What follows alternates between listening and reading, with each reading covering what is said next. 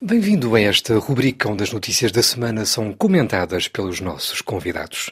Eis os temas em foco, são eles a morte em Moçambique do líder da Renamo, mas também a revolução na Arménia e as mexidas no governo britânico. Destacamos também a preparação do Congresso em Angola do MPLA e o Dia da Liberdade de Imprensa. Maputo 105 FM a morte na quinta-feira de Afonso de Lacama foi acolhida com consternação em Moçambique. Joaquim Chissano fora signatário com o antigo líder da Renamo dos Acordos de Paz de Roma. O ex-chefe de Estado afirma-se confiante em que o processo de paz vá para a frente e lembra como era o líder do movimento da Perdiz. Do lado da Frelimo nós temos as nossas reuniões regulares, os nossos congressos vão se realizar. Não sei se vai passar do lado da Renamo, né? Mas, eh, pronto, eu tenho confiança que eles vão saber escolher um líder que vai eh, continuar a conduzir a oposição. A Renamo, pode ser que haja mudanças quaisquer, não sei, não, não posso prever nada. Faz parte da história uma pessoa um pouco difícil de trato porque é muito desconfiado e que precisasse de um diálogo muito profundo com ele para ele realmente compreender e mudar de posições. Umas reações muito bruscas prevaleciam, mas que com quem tivesse paciência de dialogar e explicar, ele ficava mesmo uma pessoa compreensível. RFI, a Rádio do Mundo. Angola terá ainda este mês reunião do Comitê Central do MPLA, partido no poder, antes do Congresso de setembro, onde deve cessar a liderança do José Eduardo dos Santos.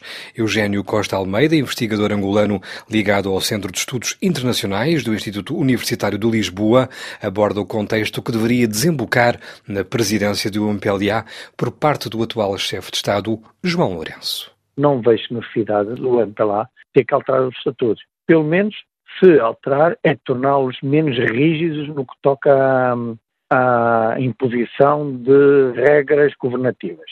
Pode mantê-los, tem que haver é, bom senso entre o bureau político e o governo. MPLA não pode continuar a impor normas governativas ao Poder Executivo. Mas a questão que se põe mais concreta é até onde é que vão esses limites. Aí, pode referir, o bom senso tem que ser definido. Aí, continua a dizer João Lourenço pode ser o candidato, não sei se será o único candidato, até porque já me constou que há um ou dois uh, pessoas do MPLA como possíveis candidatos, mesmo que não seja o único, deverá ser eleito, mas também nós sabemos que há aqueles que continuam a apoiar o José Eduardo dos Santos e que receiam perder alguma das suas regalias que tinham, nomeadamente em, em termos de estatuto, dentro do partido. RFI, a Rádio do Mundo. Na quinta-feira assinalou-se o Dia Mundial da Liberdade de Imprensa. Luísa Rogério, vice-presidente da Federação Africana de Jornalistas, comenta o cenário angolano do setor. Os jornais vão circulando, mas a falta de papel, os custos dos meios de produção continuam os mesmos e, aliás, mais elevados com a crise econômica. A internet não fala das quebras de luz, e outros constrangimentos fazem com que eu considere, com que eu avalie a, a liberdade de imprensa em Angola ainda longe do nível desejado. Portanto, é uma ligeira melhoria, mas falta muito mais, falta agregar outros fatores práticos à vontade política de mudar. Juvenal Rodrigues, presidente da Associação dos Jornalistas de São Tomenses, denuncia atropelos cometidos contra profissionais da comunicação social no arquipélago. Há pressões, há trabalhos que são adulterados, os repórteres vão para o terreno, trazem matéria sobretudo quando são matérias relativamente delicadas. A versão final que eles veem quando já estão em casa não é aquilo que eles deixaram. Portanto, há esses atropelos. São Tomé, 102.8 FM.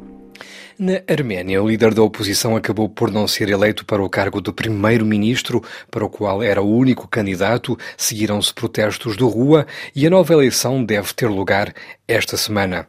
Tigran Yagavian, analista de origem arménia, comenta o contexto desta antiga República Soviética em plena Revolução do Veludo.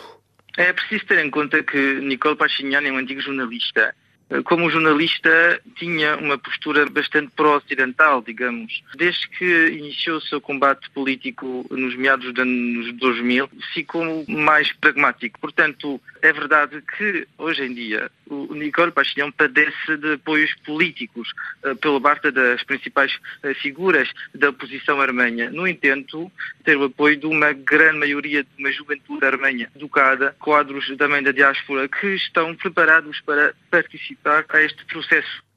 Ainda no plano internacional, Reino Unido, o país tem novo ministro do Interior, Sajid Javid, após a demissão de um dos pilares do governo de Theresa May, Amber Rudd, em plena controvérsia devido à política migratória do país.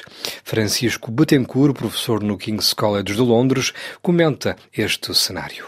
As entradas de não europeus estavam ao mesmo nível das entradas de europeus. O que é curioso é que e isso era da responsabilidade da Teresa May. Isto é, as políticas que ela definiu foram muito uh, restritivas, mas depois, do ponto de vista concreto de eficácia prática, houve tantos não europeus a entrar no Reino Unido como europeus. E curiosamente, o referendo sobre o Brexit só tomou em, em consideração os europeus e foi contra os europeus que o Brexit se definiu, quando tinham tantos imigrantes não europeus como imigrantes europeus. Portanto, é todo este lastro de políticas ambíguas e de implementações ainda mais ambíguas que se desencadeou esta última crise. E com o Reino Unido é o ponto final nesta rubrica. Até breve.